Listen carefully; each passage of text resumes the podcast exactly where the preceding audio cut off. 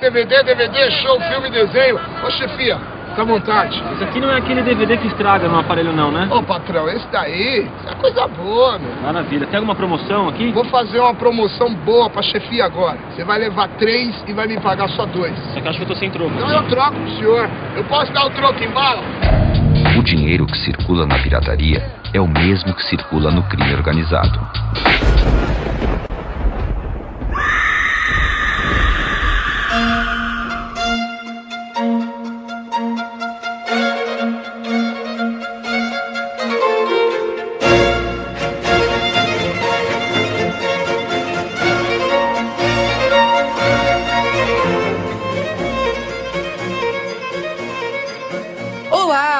Novo, seja muito bem-vindo ao primeiro episódio do Esqueletos no Armário de 2024. Vocês pediram, vocês pediram, então a gente voltou. Eu sou o Luiz e este ano eu não serei nada mais do que apenas um conselho. Eu sou o Álvaro. E onde foi parar minha água de banho? Inferno. Ah, meu nome é João e eu já fui lésbica por um tempo, sabia? Mas as coisas eram molhadas demais pra mim. Homens são tão adoráveis e secos. Bom, e pra começar, a gente tá iniciando com uma matinê de recomendações porque a gente ficou o quê? Quase um mês sem episódio novo, então vocês merecem um episódio de recomendações do que a gente assistiu, o que a gente tem visto no último mês. A gente vai começar com um bloco rápido falando sobre alguns lançamentos do último mês que a gente acha que vale a pena comentar e depois a gente vai partir pra algumas coisinhas que a gente tem assistido nesse período de férias. Eu vou avisar que eu não vi quase nada de terror, então as minhas recomendações vão ser única e exclusivamente musicais porque eu estou me dando uma lobotomia né, de presente. A minha principal resolução de ano novo é não formar um pensamento crítico durante 2020, 2024 inteiro. Então eu tenho, eu tenho só visto coisa meio wholesome, sabe? E é isso aí. O Luiz bateu a cabeça e ele tá vivendo o chimigadum dele, sabe? É, eu queria muito. Eu queria muito, sabe? Não me peçam opinião de nada, sabe? Não estarei engajando. I see why Felix likes you so much. You're so, um, real. Oliver, I have a complete and utter horror of ugliness. Ever since I was very young. I don't know why. Maybe because you're a terrible person. Ah, ok, pra começar, para começar o primeiro lançamento que a gente vai comentar rapidinho e vai ser rapidinho mesmo, tá? Porque esse filme acho que já esgotou qualquer tipo de discussão. Então a gente vai falar só um pouco por cima sobre ele, o mais temido de todos, o filme mais falado do ano, o Instinto Selvagem barra Showgirls de 2023, ah, que é o filme da grande escritora ganhadora do Oscar, Emerald Fennell, Saltburn, né? Ah, que ele vai ser essa tentativa dela de refazer seu próprio talentoso Ripley uh, pra Gen Z, só que situado no meio dos anos 2000.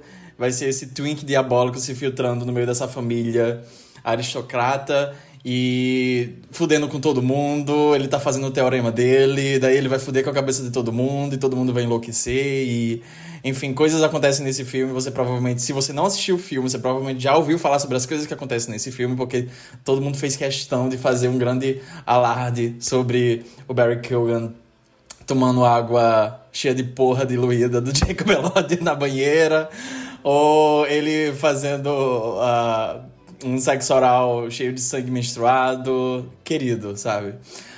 Então, esse filme, eu esse filme ele tem duas caixinhas que você pode se encaixar dentro dele.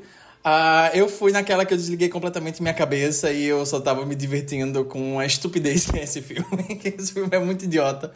Esse filme ele não poderia ser mais idiota, mas eu meio que vivi por, por tudo isso, porque eu achei muito divertido. É, eu achei, inclusive, mais palatável, entre algumas aspas, do que o filme anterior da, da Emerald Fennell, né, o Promising Young Women. Foi um filme assim que ele foi se deteriorando na minha cabeça desde que eu assisti, e desde então eu nunca mais revi. Um filme que eu gostei muito na primeira vez que eu assisti, mas depois de então ele foi ele foi decaindo, sabe? Eu, eu não tenho coragem para rever ele, nem tenho tanto interesse, para ser sincero. Uh, mas desse eu achei muito mais divertido, porque eu, eu senti ela meio mais descompromissada em relação a isso. Mas a Emerald Fennell ela tem um problema muito grande que eu acho, assim, entre vários problemas que você pode falar que ela tem. acho que ela, para mim, eu acho que o maior problema dela é que ela pensa demais, ela escreve demais os o, os atos finais, os finais dos filmes dela, né? Promising Young Women ele tem com Ele tem esse problema, assim. Tem aquele final que é muito questionável. Uh, e eu acho que Saltburn ele tem isso, mas ele não tem tanto aquela agressividade do final de Promising Woman, né? Ele só é muito idiota e ele vai terminar da maneira mais idiota ainda possível. E isso abusa um pouco da inteligência do público, sabe? Porque por mais que o, o resto do filme seja idiota, eu acho que ela sempre tem essa mentalidade de tentar super, superar ainda mais o público. E antecipar o que o público está antecipando, às vezes não é necessário, sabe? Às vezes, tudo bem o público estar a par do que ele você está mostrando para eles. Eu acho que ela mantém esse nível ao longo do filme e depois ela é, arromba as portas da estupidez de, de, de, toda forma. Mas, mas tudo bem, assim, sabe? Tipo, mulheres também podem ser arrogantes e prepotentes, né? Porque eu aguentei três horas de Damon Chazelle se punhetando com, com Babylon. Eu posso aguentar duas horas do Gospel Girl da Emerald Fennell, sabe? Tranquilo pra mim. Tá ok. Vai, Luiz, eu, eu quero seu contraponto, vou ficar no final. Eu não vi, eu não vi esse filme. Eu não vi. eu não vi. Pode falar, Álvaro. Contraponto do que eu não tenho opinião nenhuma sobre isso. É, o João tá cheio de dedo assim porque eu estou na sala, pra quem não sabe. Não, não foi direcionado a você, não, eu prometo. Não, eu, eu não, não gosto da Fidel, não, não gosto pra ser alguma. O Saltburn eu definitivamente acho bem melhor que o Promising Alguma, achei bem mais divertido ele. É um, é um filme mais assistível também, sabe? Tipo, é um filme melhor em todos os sentidos e visualmente ele é bonito também, interessante. É, os atores, eu gosto deles no geral. É, o Jacob Belrod tá tipo. Ele, o personagem dele é basicamente ser angelical. Ele é um anjo sem defeitos e ele faz bem isso. Não vai parecer sendo só bonito e pondo aquela voz de soft boy dele. Rosamund Pike tá ótima também, ela tá hilária no filme. Tipo, todas as falas dela são ótimas. As falas em si, não. Ela faz as falas ficarem ótimas. Tipo, com a não sei, até um jeito. Ela parece a Vivian Lee no meio desse filme. É, é, é graça, é um pouco essa. ela tem um jeito meio old Hollywood de, de atuar que nesse filme parece meio anacrônico e, e combina muito ao mesmo tempo. E eu gosto muito do Barry Hogan, só que ele, ele, ele, toma atitudes questionáveis que eu acho que é mais culpa da direção. Eu não, não saberia dizer. Porque, tipo, apesar de ter pontos positivos, eu praticamente não curti muito o filme. Eu acho o começo muito ruim, tipo, aqueles minutos iniciais da, na escola ainda. Tipo, acho muito descartável aquela parte toda. Por mim já começava com eles entrando em Saltburn, tipo, deixaria mais ambíguo um pouco a relação, eu acho.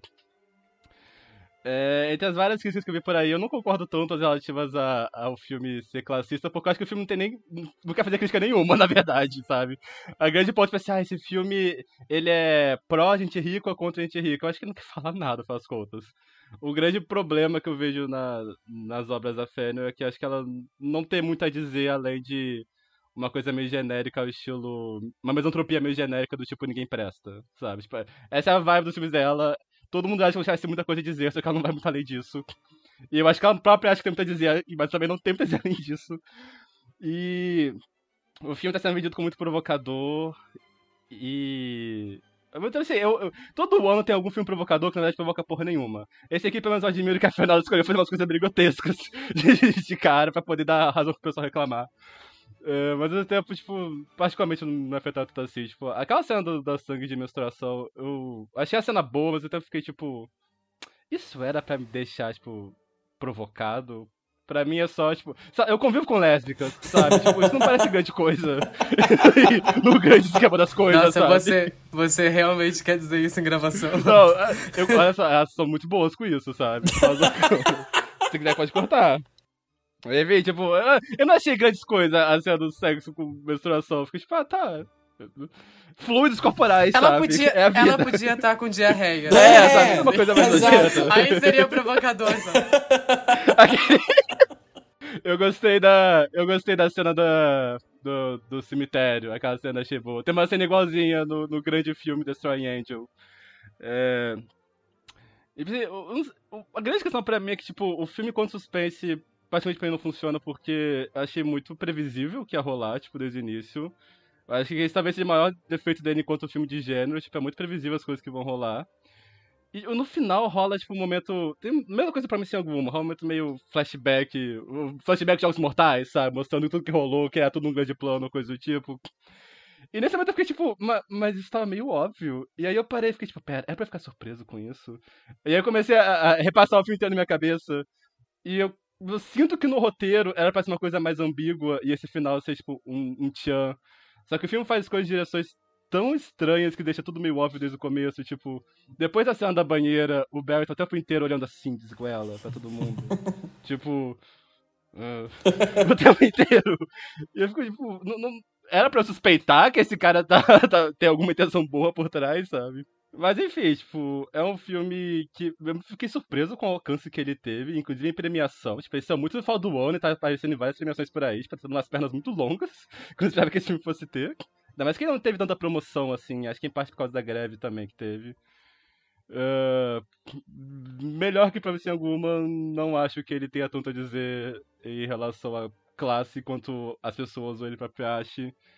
Ele tem um valor tem um certo valor de divertimento, mas, sei lá, não, não acho um filme particularmente memorável. E o Jacob Elroy tá bonito. Esse é, esse é, um ponto positivo. Ele tá, ele tá, ele tá bem baby girl. Tem uma entrevista da Fennel. A promoção desse filme foi muito icônica, porque foi a Fennel admitindo que ela é uma pessoa horrível em todas as entrevistas possíveis. Mas tem uma muito boa que ela comenta que tem várias cenas no filme que o Jacob tá tipo, com alguma camisa meio larga e fica contra a luz e meio que fica transparente, sabe? Uhum. Ela fala que ela fica filmando muito o corpo dele, porque quando você tá apaixonado, você nota muito o corpo da pessoa, tipo, a coisa tá mais ciente. E eu achei isso uma coisa boa, achei isso uma uhum. coisa boa do filme. Tipo, ela, ela consegue transparecer essa obsessão com o corpo. Aí ela fica meio óbvia com a cena da banheira, mas eu gosto como ela transmitir, assim, mais ou menos, sabe? Eu adoro que o, o Barry Keoghan é a maior revelação de puto de Hollywood nos últimos anos, sabe? Porque ele, ele sabe, eu acho que é uma coisa positiva nesse filme. A Emerald Fennell sabe que Fennell, Fennell, eu não sei pronunciar o sobrenome dela. Enfim, ela, eu acho que ela tem muito essa consciência de que o, o Barry Keoghan, ele sabe ser sexo de um jeito muito sujo. Porque ele começou a carreira dele fazendo a cena sexy mais cebosa dos últimos anos, né? Tipo, ele chupando aquele espaguete ceboso no sacrifício do servo sagrado do Yorgos. Esse filme é um lacre, é um a gente podia fazer um episódio sobre precisa fazer ele. um episódio sobre Yorgos. Por Things! Por Things vai estrear próximo mês, olha aí. Quer dizer, esse episódio já vai estar saindo no, no mês que o filme vai ter saído. Enfim, estou perdido. Primeiro a gente pensa no vivo, depois cuida dos mortos. É um filme que eu vi no começo desse ano, é, acho que esse é o ano passado, oficialmente, tipo, mas eu ainda estava em cartaz aqui no começo de janeiro. Foi um filme brasileiro chamado Propriedade, eu não lembro o nome diretor agora. É um filme que eu vi ele sendo comentado numa, bolha de certa bolha de cinéfilos, que é a mesma bolha que ativamente assiste cinema brasileiro. É, é um filme que eu não vi estourando muita bolha igual outros, como por exemplo, sei lá, o Retratos Fantasmas teve, por exemplo, e é um que eu acho que ele merecia muito é um conhecimento maior. É, esse filme eu fui ver sem saber nada, tipo, sabia que já tava sendo comentado e eu sabia que envolvia alguma situação de suspense. Uh, e é um filme que achei é bastante bom saber ver assistir ele sabendo bem pouco, mas estando bem por alto para dar uma sinopse mínima. É basicamente sobre esse casal muito rico, que a mulher ela desenvolveu uma espécie de agorafobia depois de uma, um assalto que terminou com um assaltante levando um tiro na cabeça do lado dela tudo mais. E para o marido poder tentar auxiliar ela se sentir um pouco mais segura, ele compra daqueles carros blindados, sabe? Que é basicamente um tanque de guerra, quase. E eles vão propriedade do interior. E chegando lá, é, rola uma situação muito tensa com os funcionários da, da casa e acaba virando uma situação de reféns. Sabe? É, é mais ou menos o que eu posso dizer. É um filme que tem uma história muito simples, mas é bom você, você pegar o impacto dele logo inicial, então por isso é legal manter isso. É um filme que ele é muito bem feito, tipo, a, os valores de produção dele são incríveis, sabe?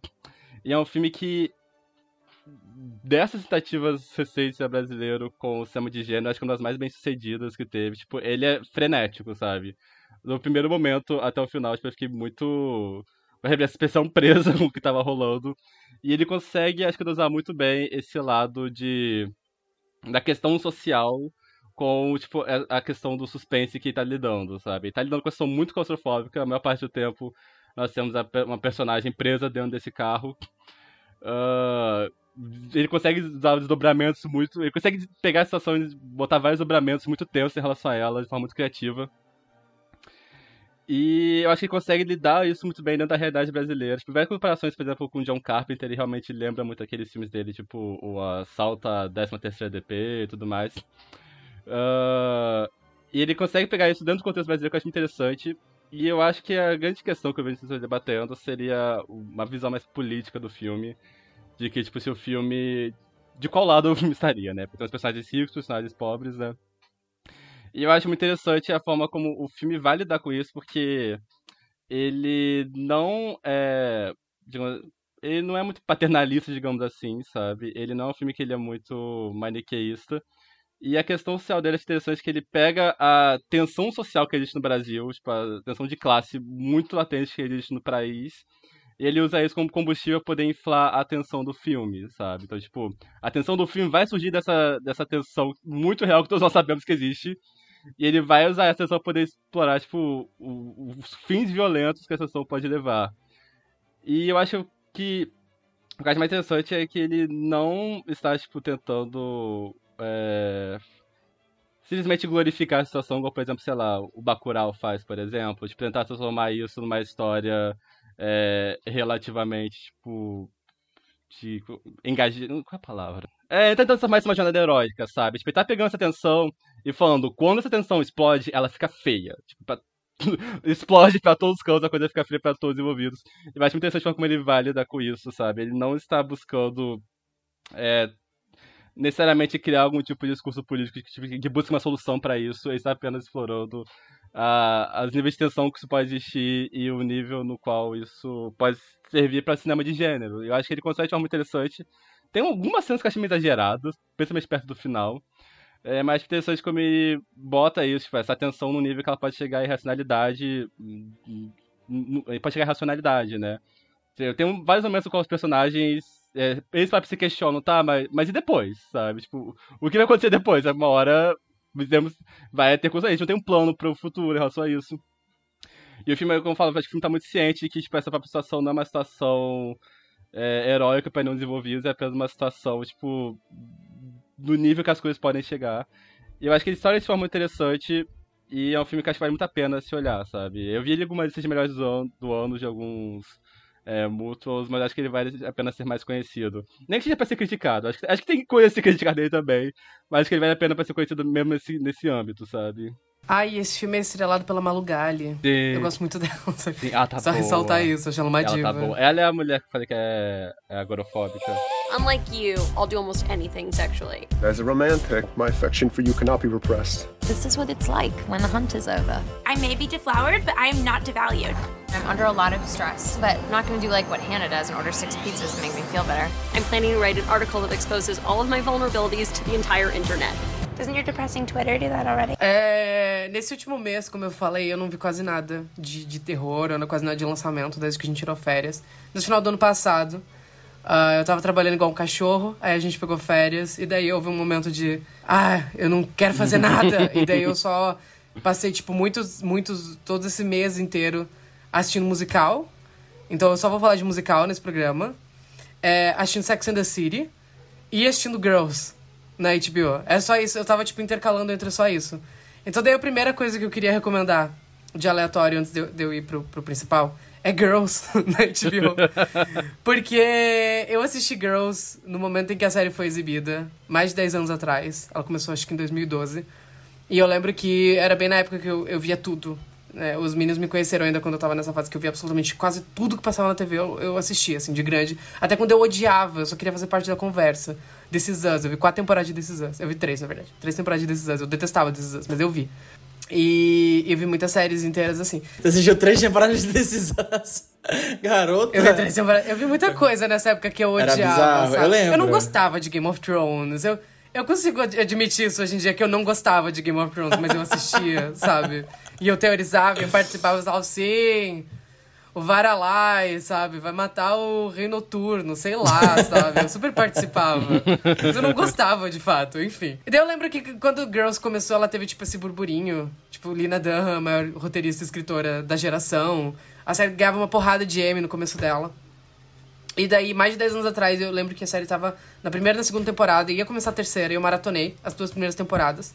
E eu era muito novo ainda pra entender alguns dos dilemas da série.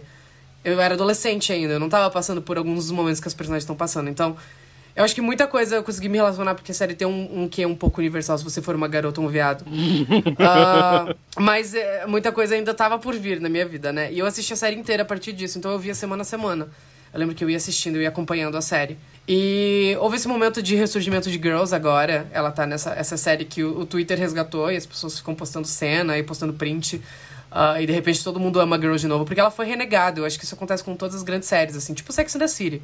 Ela foi gigante, e depois houve uma- um momento em que Sex and the City foi renegada e ela ficou infamemente conhecida por grupos, especialmente como uma série ruim.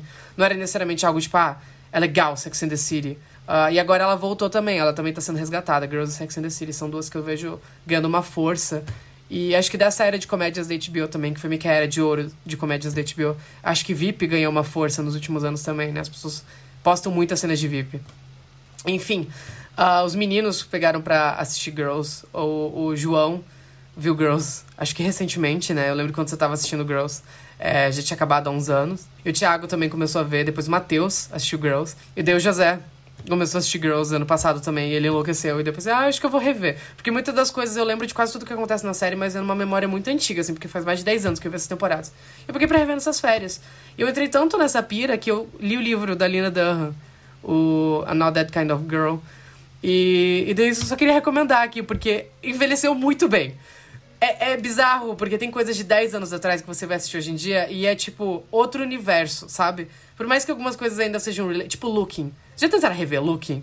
É outra, outra mentalidade, sabe? É, tipo, a série fez 10 anos agora e eu acho muito estranho rever Looking. Ah, tô revendo Sex and the City também, e Sex and the City é mais bizarra ainda, algum- apesar de algumas coisas ainda funcionarem. 90% da série tá extremamente datada de uma maneira amaldiçoada. Você tem é muito cringe, é uma série muito cringe de se assistir. Há vários momentos em que você dá uma torcida de nariz e você passa, caralho, que fodidas. Você passa o episódio inteiro fazendo, pensando assim. Nenhum dos dramas ali são relatable pra mim.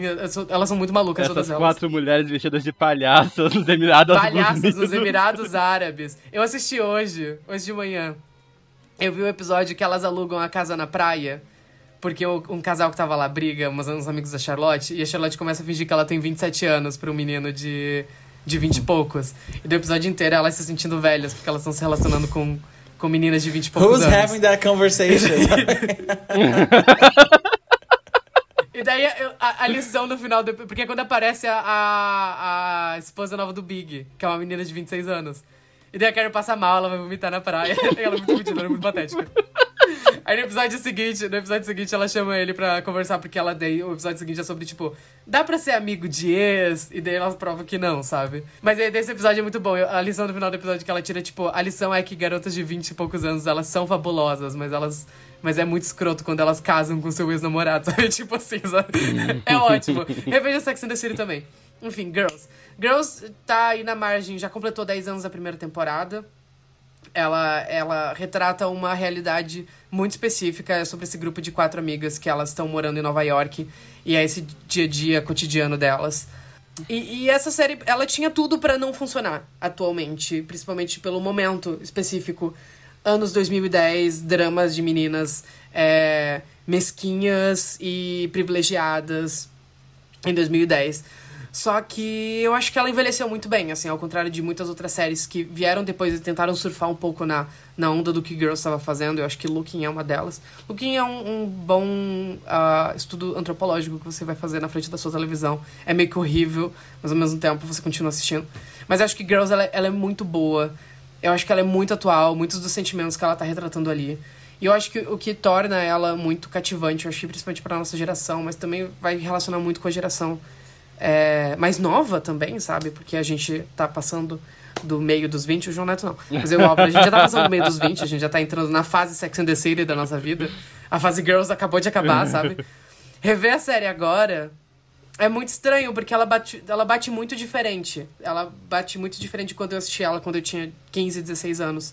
Agora, quase todos os momentos retratados na série são momentos que eu passei, talvez ainda esteja passando por alguns.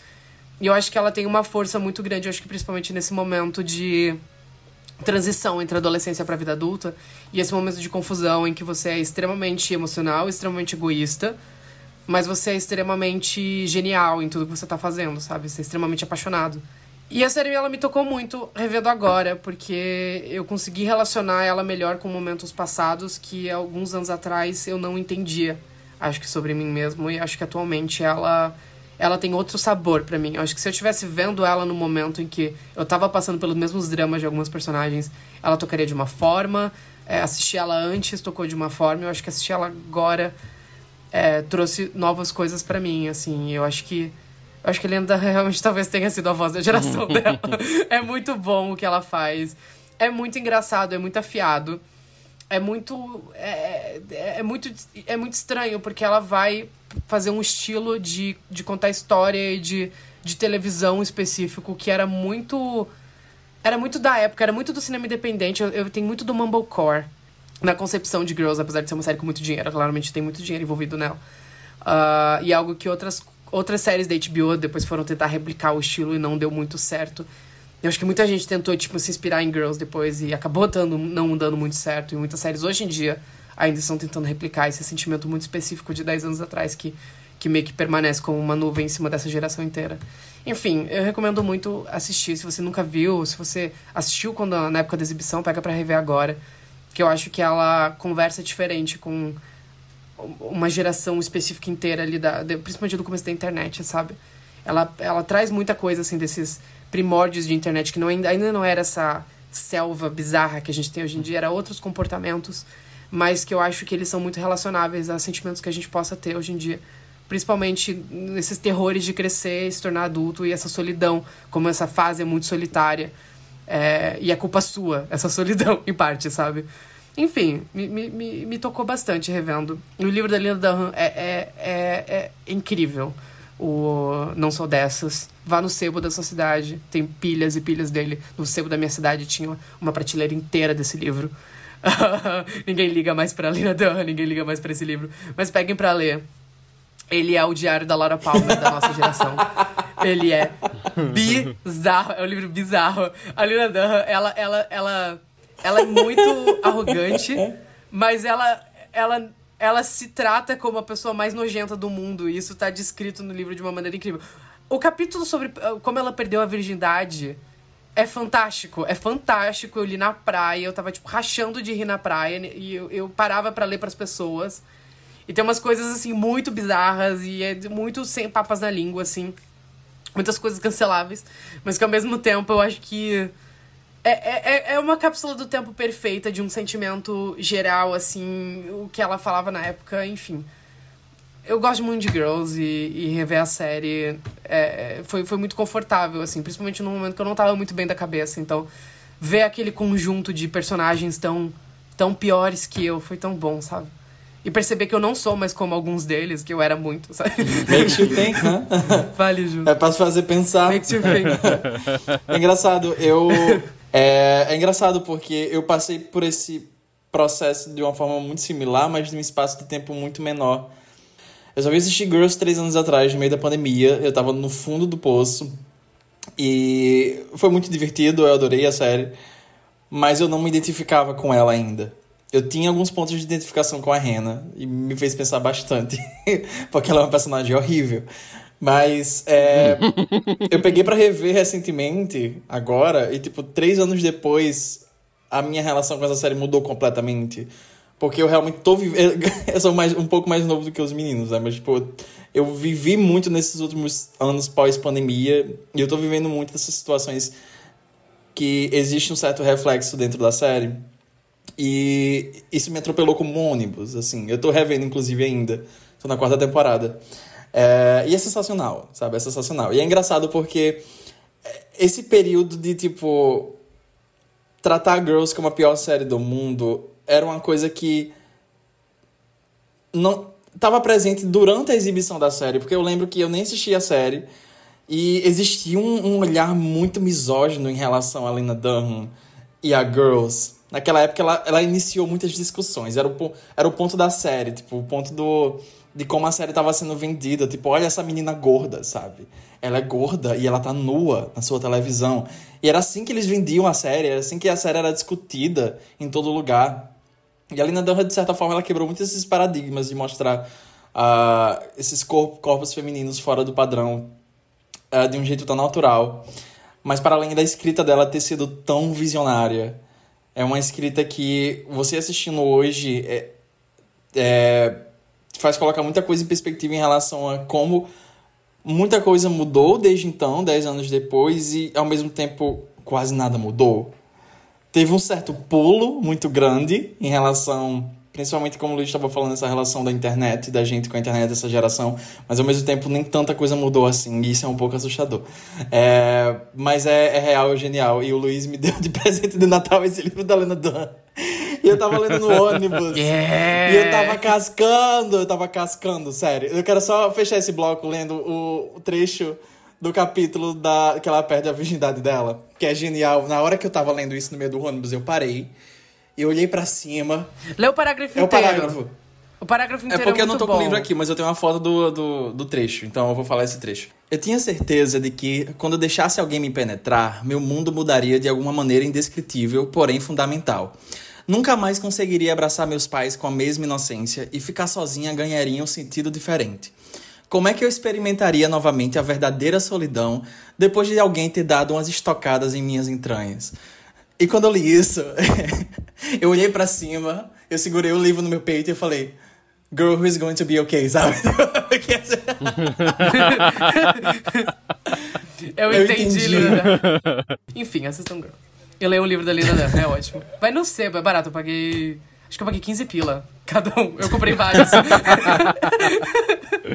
É, eu, eu tenho dois comentários a fazer, que é, um, eu não vi Girls. Tudo que falam sobre ela parece muito irritante. Não, você ia odiar. Você ia odiar. O Álvaro, você ia odiar muito. É tipo, é, é extremamente irritante, mas é um espelho lindo, sabe? E dois, a a Agnes Varda era muito fã de Girls.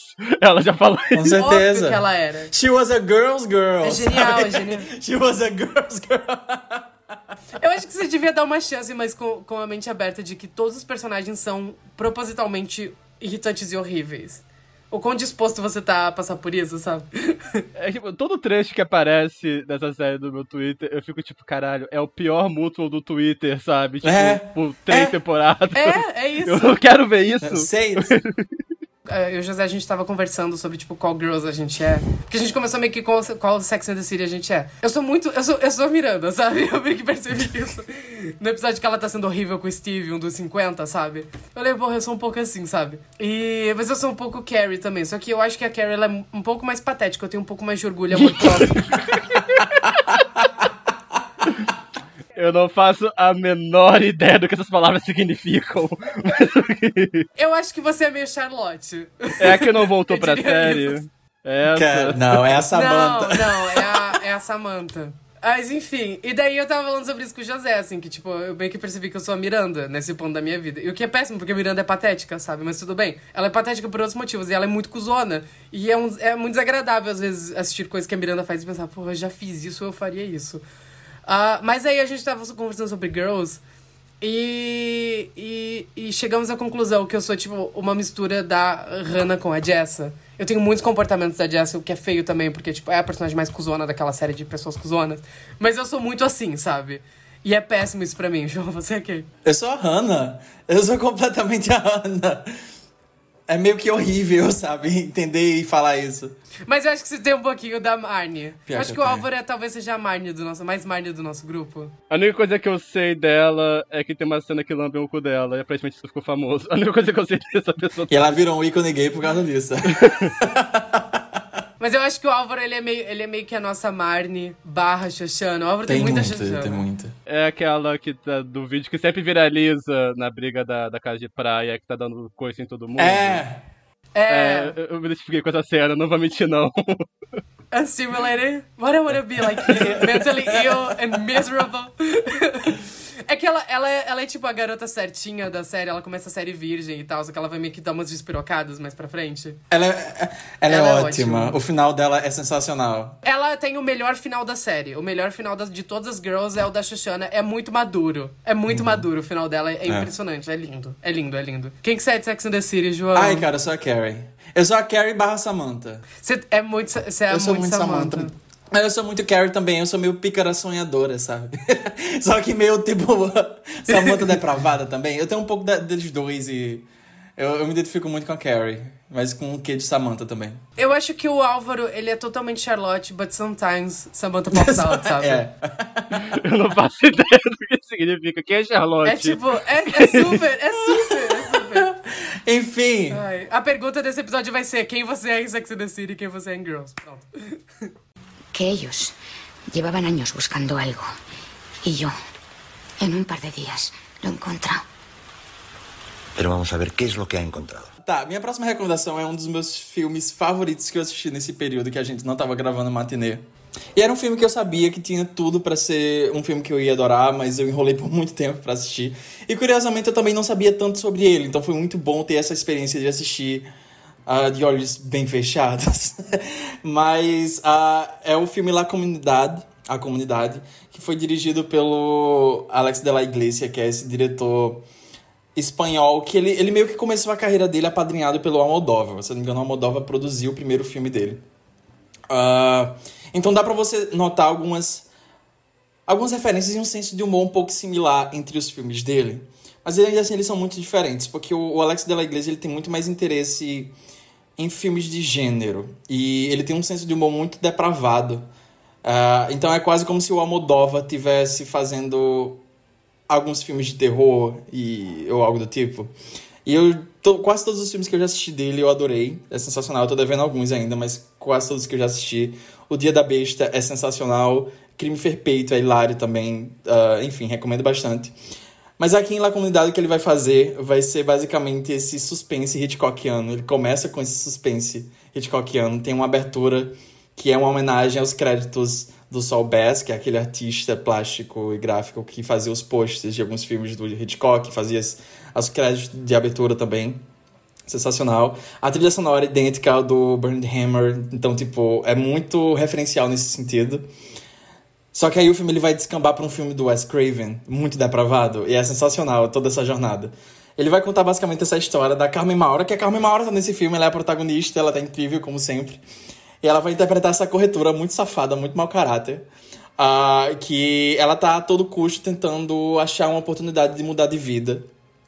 Uh, e cai no colo dela essa oportunidade de vender esse apartamento, que fica dentro de um prédio muito decadente no centro de Madrid. No centro de Madrid. Uh, e esse apartamento ele foi recém-formado, tá um luxo, sabe? Tá todo mobiliado. Uh, e ela resolve se aproveitar dessa situação para ficar morando escondida dentro, durante esse período dentro do apartamento. Acontece que na primeira noite dela lá, uh, eles acham o corpo do vizinho de cima, do apartamento de, de cima. O cara tava morto, se decompondo há semanas lá e ninguém notou porque ele era um velho recluso. Uh, e ela acaba bisbilhotando um pouco as coisas e ela descobre que esse cara escondia uma bolada de dinheiro dentro do apartamento dele, porque ele venceu na loteria anos atrás.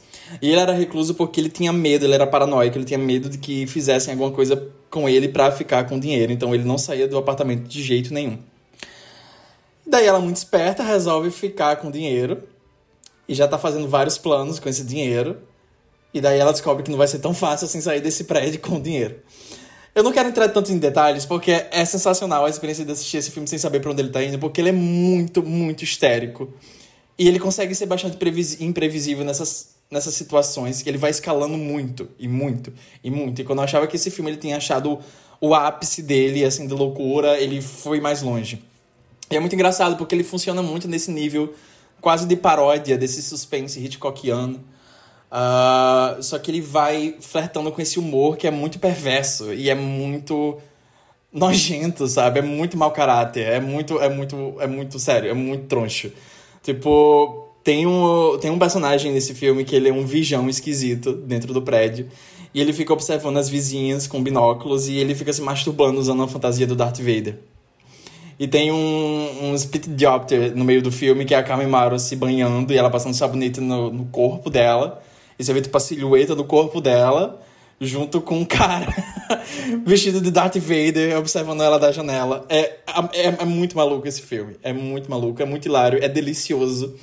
Vai ser provavelmente as duas horas mais divertidas. Ele não tem duas horas, mas ele tem, enfim, esse período de tempo. Vai ser as duas horas mais divertidas da semana que você assistir esse filme. Então eu recomendo muito, tá disponível na, no MUBI. E o Álvaro já assistiu esse filme, então eu quero saber os comentários dele. eu vi esse filme há muito tempo atrás. Eu acho que eu vi ele em 2017. Tipo, já, já, já vai um tempo desde então. E eu já sabia da essência dele há algum tempo, porque eu lembro que eu tinha visto uma crítica positiva sobre ele no Boca do Inferno, tipo, há muito tempo mesmo. Tipo, tava no ensino médio ainda. E aí eu fiquei com isso na cabeça, aí eu, um belo dia eu falei, nossa, esse filme existe, né? Aí eu baixei pra poder assistir. E eu lembro que ele marcou muito, que inicialmente eu fiquei o filme inteiro pensando, tipo, caralho, isso parece muito algo da Moldova, tipo, não só pela Carmen Maura, tipo...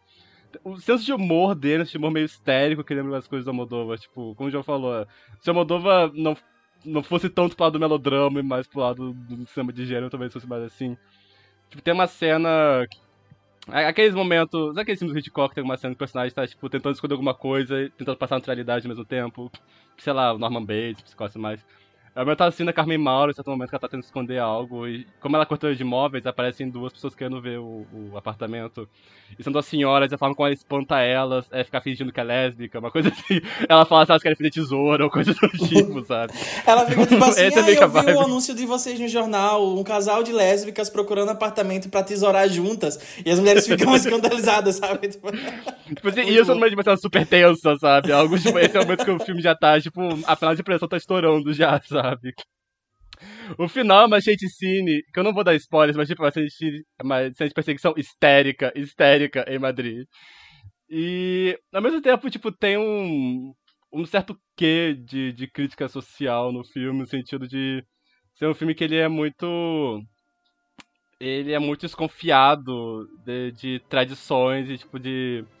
dessas relações que se vendem como sendo muito benéficas, mas faz, mas faz contas são só, tipo, pessoas muito uh, falsas e ambiciosas por trás, sabe? Tipo, é, a tal comunidade do título é como as pessoas do prédio se vendem, como sendo uma comunidade, então eles contam tudo na fachada, sabe? Tipo, acho que o filme tem uma, um que é muito ácido né, nisso. E enfim, é um filme que deveria ser mais conhecido, eu acho, sabe? Ele tem muito potencial. Eu fico surpreso que ele é tão pouco conhecido, sabe? Ele tem muito potencial para uhum. ser cult. Não sei se tá Total. fora, é, eu, eu... Até dentro da filmografia do, do Alex Gliss, ele é muito pouco é comentado. É. mas é sensacional. Eu acho que talvez o, o mais fácil de ser conhecido do Alex é o aquele o bar que, é um, que foi feito pra Netflix. Sim, é bom, eu lembro que eu gostei desse filme. É, tipo, é, é aquela vai. Você vê a cena final do esgoto, o pessoal rolando na bosta e tudo mais. Esse é o humor dele, sabe? Vai ter, vai ter coisas parecidas aqui. Ele tem um filme muito histérico que eu não vou saber pronunciar o nome, mas é As Bruxas de Pi. Sabe? Tipo, tem um nome muito complicado de se pronunciar, é As Bruxas de Pi. Ele vai fazer esse filme de terror histérico barra fantasia com. Deixa eu procurar o nome aqui. Alex de la Iglesia. Inclusive a, Carmen, a Carmen Mara tá nesse filme. É, As Bruxas de Zugarramurdi. As Bruxas de Zugarramurdi. É. Ele vai fazer esse filme de terror barra comédia, barra fantasia super histérico, envolvendo bruxas e seitas e bandidos que caem no meio dessas, dessa seita de bruxas. A Carmen Mara tá nesse filme.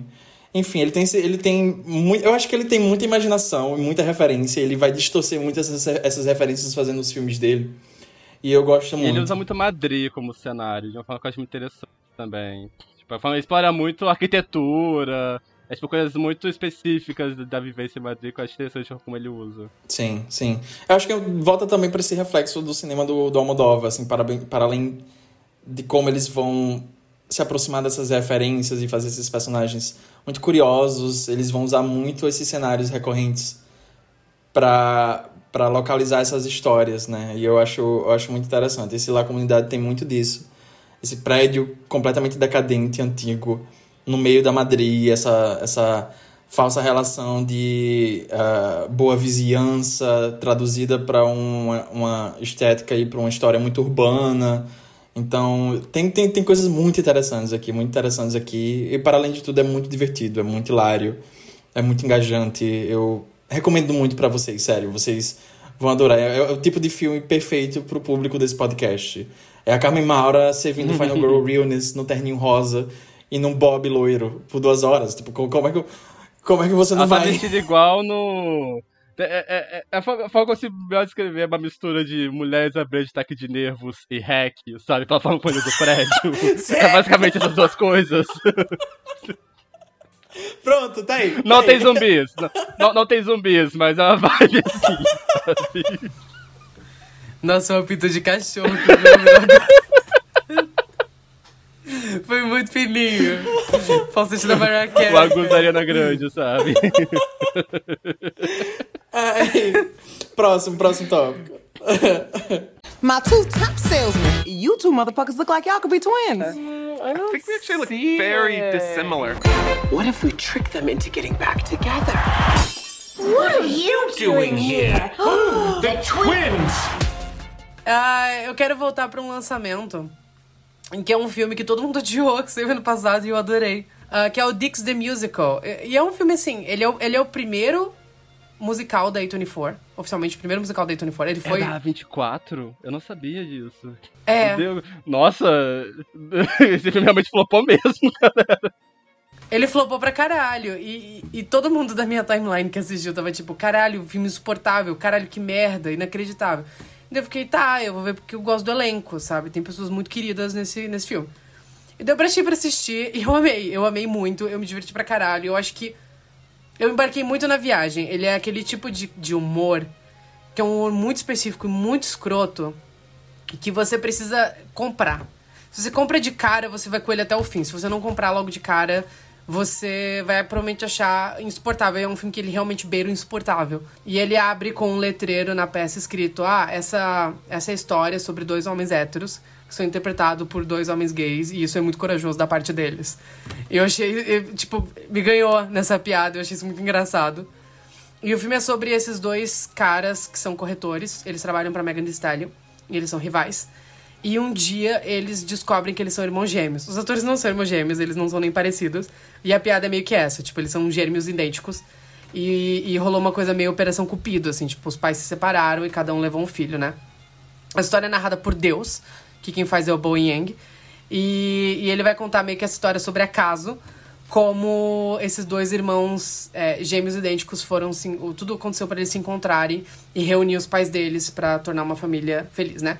Então, como eles são irmãos gêmeos, eles decidem trocar de lugar para um tentar convencer o outro pai a, a acabar reencontrando e eles poderem voltar a ser uma família.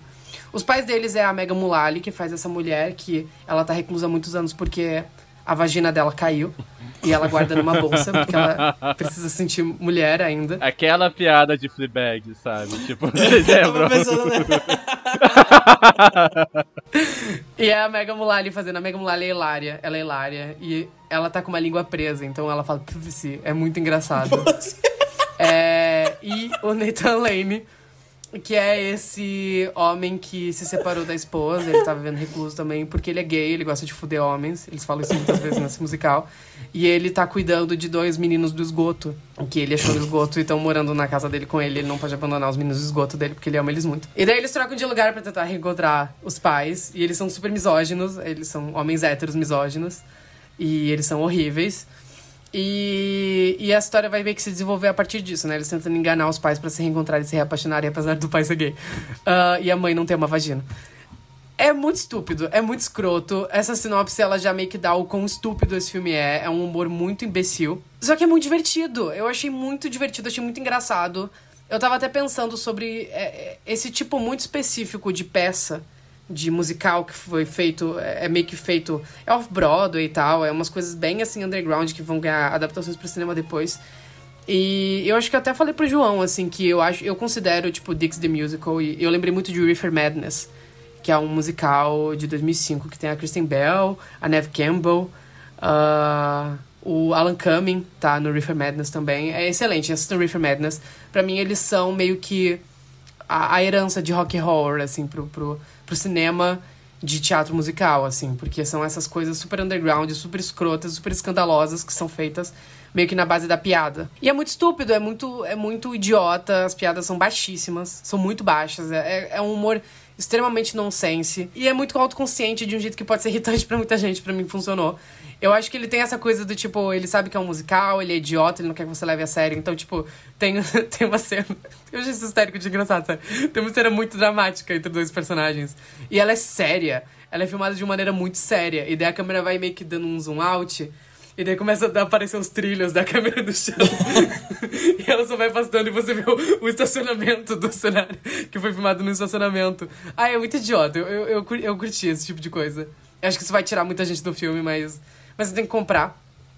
E, e o Thiago, pra mim, ele vendeu o filme da maneira. O Thiago Gelli, que escreve para esqueletos e para Veja. A Veja é mais importante que os esqueletos. Enfim, ele escreve pra Veja. Ele, uh, ele já participou aqui, ele, ele me descreveu, ele me recomendou, ele falou, não, pode assistir. Ele descreveu como um musical incestuoso é, que parece um filme do Frank Henenlotter. E tem o Bo Yang, a Megan Thee Stallion, a Megan Mullally e o Nathan Lane. Todos eles estão se divertindo muito fazendo isso. E eu acho que o que eu mais gostei disso é que é um musical, e é um musical que parece um musical surpresa no cinema em 2024, sabe? É um musical em que as músicas, elas são. Eu acho todas as músicas muito boas, muito bem escritas, muito engajantes, muito bem performadas. Até o número da Megan Thee Stallion, que distou um pouco do resto, porque a Megan Thee Stallion, uma música da Megan Thee Stallion, é um número muito bom, é muito engraçado, é, é muito estúpido. E ao mesmo tempo eu acho que a musicalidade é muito boa. Eu fui ouvir o álbum no Spotify depois e ele é muito gostoso de ouvir. As músicas são realmente muito engraçadas, são muito boas. E ele é pensado como um musical, ele não é um musical porque é uma piada. Não, ele é um musical. E eu gostei muito, eu recomendo muito Dix The Musical, mas você tem que comprar. Eu, não vai ser para todo mundo. Não é uma recomendação universal, assim. É algo muito específico. E fica a minha recomendação também para outros musicais escrotos que são feitos, que para mim a herança de rock horror é um pouco isso, assim, é tipo pegar conceitos muito absurdos e você fazer algo é, completamente contra a cultura e escandaloso. E acaba meio que sendo isso que esse musical faz agora e que outros musicais foram feitos. Eu, eu lembro muito do Cannibal the Musical, que é um musical dos anos 80 sobre canibais, que é muito idiota. Uh, tem aquele filme japonês que foi o. É o diretor do Audition, Takashi Miike, que é o Happiness of the Kataguris. É muito bom, assistam esse filme, é muito estúpido também. Ele tem no Tube, eu acho que tá legendado em inglês. Uh, Reefer Madness é excelente também. É, e se você gosta desse estilo, assim, que é tipo musical, humor escroto, mas que esse, em sua essência é um musical. Tipo, que eu acho que faz diferença. Existem filmes que eles não são pensados como musicais. Eles é, não é a, a, música que você vai ouvir no rádio depois, sabe? Que é baixado todo tom, não. Ele, ele é histérico, ele tem muita referência a, a musical clássico, mas ele puxa isso para um, pra um humor mais pastelão. Eu acho que você vai gostar bastante de Dix the Musical. Fica a minha recomendação. E o Nathan Lane é um tesouro. Ele é muito bom em tudo que ele faz, ele é um querido, eu amo ele muito. E ele tá muito engraçado. E no final do filme tem uns bloopers. E tem uma cena específica envolvendo o Nathan Lane cuspindo na boca de, de um menino do esgoto. E, e aí ele, te, eles tocam todas as vezes que ele refez essa cena porque ele não conseguia parar de rir. Ele fica falando isso é a coisa mais humilhante que já aconteceu na minha carreira. E aconteceu muita coisa humilhante na minha carreira. É muito Pai. engraçado. Eu gosto muito do Nathan Lane, eu queria fazer esse adendo. Eu adoro. Listen to three spine-tingling tales. Mudando de tom, agora eu gostaria de fazer uma recomendação. É, eu vi relativamente poucas coisas de terror recentemente, mas eu vi uma que eu achei muito interessante, eu gostaria de comentar aqui. É um filme de 1993 chamado Bedevil, é, B-E-D-E-V-I-L. É, é um filme relativamente pouco conhecido, a primeira vez que eu ouvi falar dele foi naquele documentário enorme sobre folk horror, o Woodlands Dark Days Bewitched. Que ele comentava em certo ponto para falar sobre. Eu lembro se era sobre a parte de terror indígena ou sobre a parte é, internacional de folk horror. Mas ele é citado lá. E o meu interesse sobre esse filme retornou num dia desde que eu tava esbarrei com uma lista de filmes de terror é, dirigidos por pessoas indígenas. E ele tava lá, eu não lembrava da diretora indígena. E eu vi que a diretora do filme, que é a Tracy Moffat, ela. Com esse filme, ela foi a primeira é, diretora indígena australiana a fazer um filme. Ela é uma artista visual. Né? É o. Eu acho que é o único longa-metragem dela. E ela tem um trabalho muito voltado para fotografia e para videoarte, o cinema experimental. Esse é o único filme dela que é, é narrativo, pelo que, eu, pelo que eu vi até agora. Uh, e é um filme interessante. Ela vai fazer esse filme, que são três historinhas de folk horror passadas na Austrália. Todos eles protagonizados por pessoas indígenas australianas. É, eles seguem um, eles começam de forma meio tradicional, só que ao longo do decorrer do filme você percebe que ela vai adotando um tom que é muito mais onírico e muito mais surreal. Ela não tá tão preocupada em fazer uma história, no final das contas. Isso pode ser um pouco decepcionante para alguns. É, mas é muito, depois que você pega a vibe do filme, ele funciona muito bem. Então temos a primeira história que é sobre esse garoto indígena, que ele é meio que um, uma espécie de um batedor de carteiras da, da cidade dele.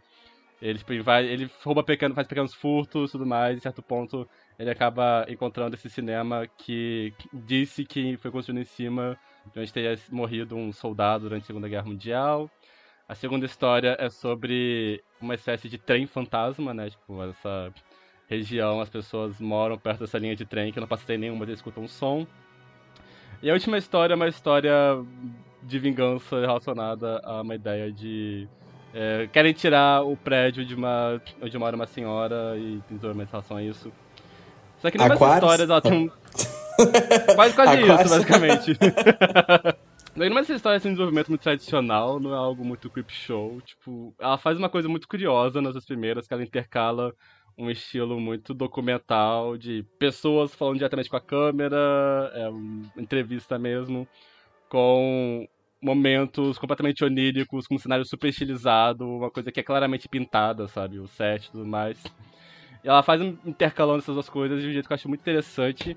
E o resultado final não é necessariamente um filme de terror muito convencional, mas ela passa uma sensação muito interessante de como se a magia fosse algo intrínseco a, esse universo que ela tá contando, sabe? Tipo, é menos sobre uma história com começo, meio e fim, muito mais sobre a magia e se entranhando no dia a dia, às vezes com contornos meio macabros. 湖のある静かな町で起きた些細な事件それはよくある子供同士の喧嘩に見えた Tá, a próxima recomendação, já teve gente pedindo pra gente comentar esse filme no retorno do, do podcast, mas eu acho que só eu assisti esse filme daqui, foi? Que é um dos melhores filmes do ano passado, infelizmente eu só consegui assistir o filme esse ano, porque a distribuição desses filmes é horrível aqui no Brasil, é, e eu passei quase meu mês preso com os mesmos quatro filmes blockbusters nos cinemas daqui de Natal, então vai se fuder, sabe?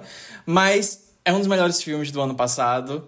Então corram para assistir esse filme se você não assistiu, que é o Monster, que é o novo filme do Hirokazu Koreeda, que é um diretor que eu devo confessar, eu não tenho tanta familiaridade. Eu só assisti um filme dele antes desse, que foi o Shoplifters. Acho que aqui no Brasil ficou Assunto de Família, que eu adorei também, é um puta filme bom. Uh, e eu fui assistir esse filme um pouco às cegas, mas eu meio que já tinha um certo spoiler dele, porque esse é um filme sobre mistério. Uh, e eu lembro que ano passado eu fiz uma lista, uma thread pro Esqueletos, que era de filmes queer que seriam lançados ainda em 2023. É, e durante as minhas pesquisas eu descobri que esse filme era um filme queer. Isso meio que tá ligado ao mistério do filme. Uh, mas ainda assim eu vou tentar dar uma certa descrição para quem ainda não assistiu. Uh, o Monster ele vai seguir essa história que vai ser contada através de três perspectivas diferentes, três pontos de vista diferentes, né? Então o filme começa com essa mãe jovem, solteira, que ela começa a observar uma certa mudança no comportamento do filho dela, o Minato.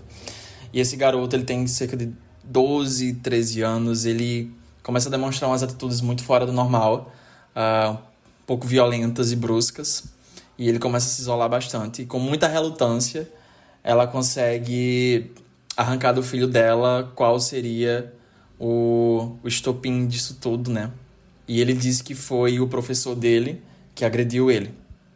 Então ela começa meio que uma jornada tentando descobrir e arrancar uma certa responsabilidade, um senso de, um senso de responsabilidade desse professor e também da escola, né? Nisso ele vai, eu acho que ele vai tecer bastante um certo um olhar muito pontudo para esse sistema e essa, esse, essa ideia de comportamento cultural que é muito muito singular da cultura asiática, principalmente a cultura japonesa, né? Que ele acaba sendo envolvido muito nesse sistema burocrático de de bom comportamento, sabe? De de uma certa polidez de educação e é muito angustiante ver essa mulher tentando arrancar uma certa resposta disso tudo. Ela tá completamente de mãos atadas em relação ao filho dela, que ela não sabe como lidar com isso. E daí o filme ele vai dar esses passos para trás e você vai ver o ponto de vista desse professor, que até então você não viu muito, ele o filme isola bastante essa personagem desse outro personagem, e isso é intencional. Então você vai ver o ponto de vista desse professor e por fim você vai ver o ponto de vista do Minato, que é a criança, juntamente com o colega de classe dele, né? Uh, e como eu falei, eu não tenho muito conhecimento muito histórico com os filmes do Coreda, uh, e eu vou resolver isso esse ano, eu prometo. Uh, mas entre os Shoplifters e esse filme, eu consigo observar bastante que o Coreda ele tem uma uma certa busca pela singularidade dessas figuras, esses personagens que são muito rotineiros, não tem muita coisa de extraordinária neles, sabe? Eles são pessoas qualquer que você cruzaria na, na rua e vivem vidas completamente normais e talvez até um pouco apáticas ou algo do tipo. Mas ele busca pegar muito o que é singular nessas pessoas e tem uma visão muito humana para as vidas delas, né? E aqui no filme, até pelo título, Monster, né? A palavra monstro, ela é jogada muito no ar ao longo do filme e ela vai recebendo diferentes conotações e perspectivas. Como eu falei, esse filme, ele é um filme que ele vai lidar com questões queer. Então tem uma certa força nesse sentido de monstro, nesse sentido de essa pessoa que é desumanizada por uma característica própria dela. É, e no final das contas ele vai ser muito essa história muito bonita e muito devastadora é, sobre como essas pessoas queer elas são obrigadas, elas se veem obrigadas a criar seus próprios espaços seguros. Isso é um processo ainda mais doloroso nesse período da infância e do amadurecimento. É um filme que ele vai acabar sendo sobre um filme de coming of age. É, e com garotos, com meninos, existe uma, uma repressão ainda maior né, contra qualquer tipo de demonstração de afeto que não seja heteronormativa. Esse esse comportamento repressivo dos adultos e das instituições e da, da, da sociedade ao redor acaba sendo muito violentos e, e corrompendo esse, esse senso de inocência das crianças, o que acaba sendo bastante um, um, um discurso usado pelo conservadorismo, né? essa coisa de proteger as crianças, proteger as crianças, só que existe toda essa ideia de corrupção muito violenta e muito agressiva que vem dessa repressão. E o filme ele vai ser sobre isso. É... Paralelamente, eu vi muitos, muitas comparações e eu fiz essa comparação também com outro filme queer lançado ano passado, que é o Close, que muita gente viu, foi muito comentado. Esse filme é terrível. esse filme, eu já não tinha gostado tanto dele quando eu assisti, só que ao longo do tempo ele foi apodrecendo e esse filme ele veio, o Monster ele veio para atirar a última pá de areia em cima desse filme, que é o Close. Porque são filmes que eles vão, eles vão discutir sobre as mesmas temáticas, né? essa, essa relação muito pura e muito afetuosa entre essas duas crianças, esses dois meninos, e como essas noções e essas repressões elas vão acabar corrompendo esses dois, talvez até de maneira violenta ou não. É... Só que o Close, pincelando por cima, não quero entrar tanto no assunto desse filme. É, eu, eu observo muito em comparação o Close e outro filme desse diretor do Close, que eu não sei o nome desse diretor, mas eu preciso que ele fez outro filme, que é aquele Girl, que é um filme sobre uma garota trans. É, Lucas. Lucas Dolt, eu acho que é o nome dele. Lucas, Lucas Don't Direct Another don't... Movie in Your Life, sabe? eu lembro ah. que o Girl, quando saiu, tipo, ele ganhou a palma queer em Cannes e tudo mais, mas ah. pessoas que eu conheço que viram, ah, me escreveram coisas que eu fiquei, é... É, gata, é. Tipo, é engraçado. eu não sei se ele dirigiu mais filmes além desses dois, mas eu assisti o Girl há muito tempo atrás, e eu assisti o Close, e os dois filmes são com personagens em temáticas queer, né? Um é sobre essa garota trans passando por esse processo na adolescência, e o outro é sobre esses dois garotos, é, que não necessariamente eles têm uma relação, nem fica muito claro se eles são garotas que se identificam ou vão se identificar como pessoas queer, mas parte dessa ideia desse relacionamento de afeto entre eles e como isso vai corrompendo através dos olhos da sociedade. É, mas são dois filmes que esse cara, ele é completamente maníaco. Ele sempre vai usar de ferramentas muito agressivas para lidar com esses personagens e arrancar qualquer senso de agência entre eles. E isso me incomoda muito, me incomoda muito, porque ele faz isso a troco de choque. E é muito idiota e é muito escroto, sabe? E o Monster ele faz isso com tanta humanidade. Eu, eu terminei esse filme segurando meu choro, de verdade. O que o Coreeda faz. É muito lindo, é muito lindo, é muito lindo. E eu não vou cansar de recomendar esse filme para vocês e para todo mundo que estiver ouvindo. Vão assistir Monster, é sensacional. Steve Martin in his first dramatic role. All my life I've been looking for you, Miss Everson. Bernadette Peters, provocative, original. She put the real meaning into them songs. Always knew they told the truth. You've never seen them like this before.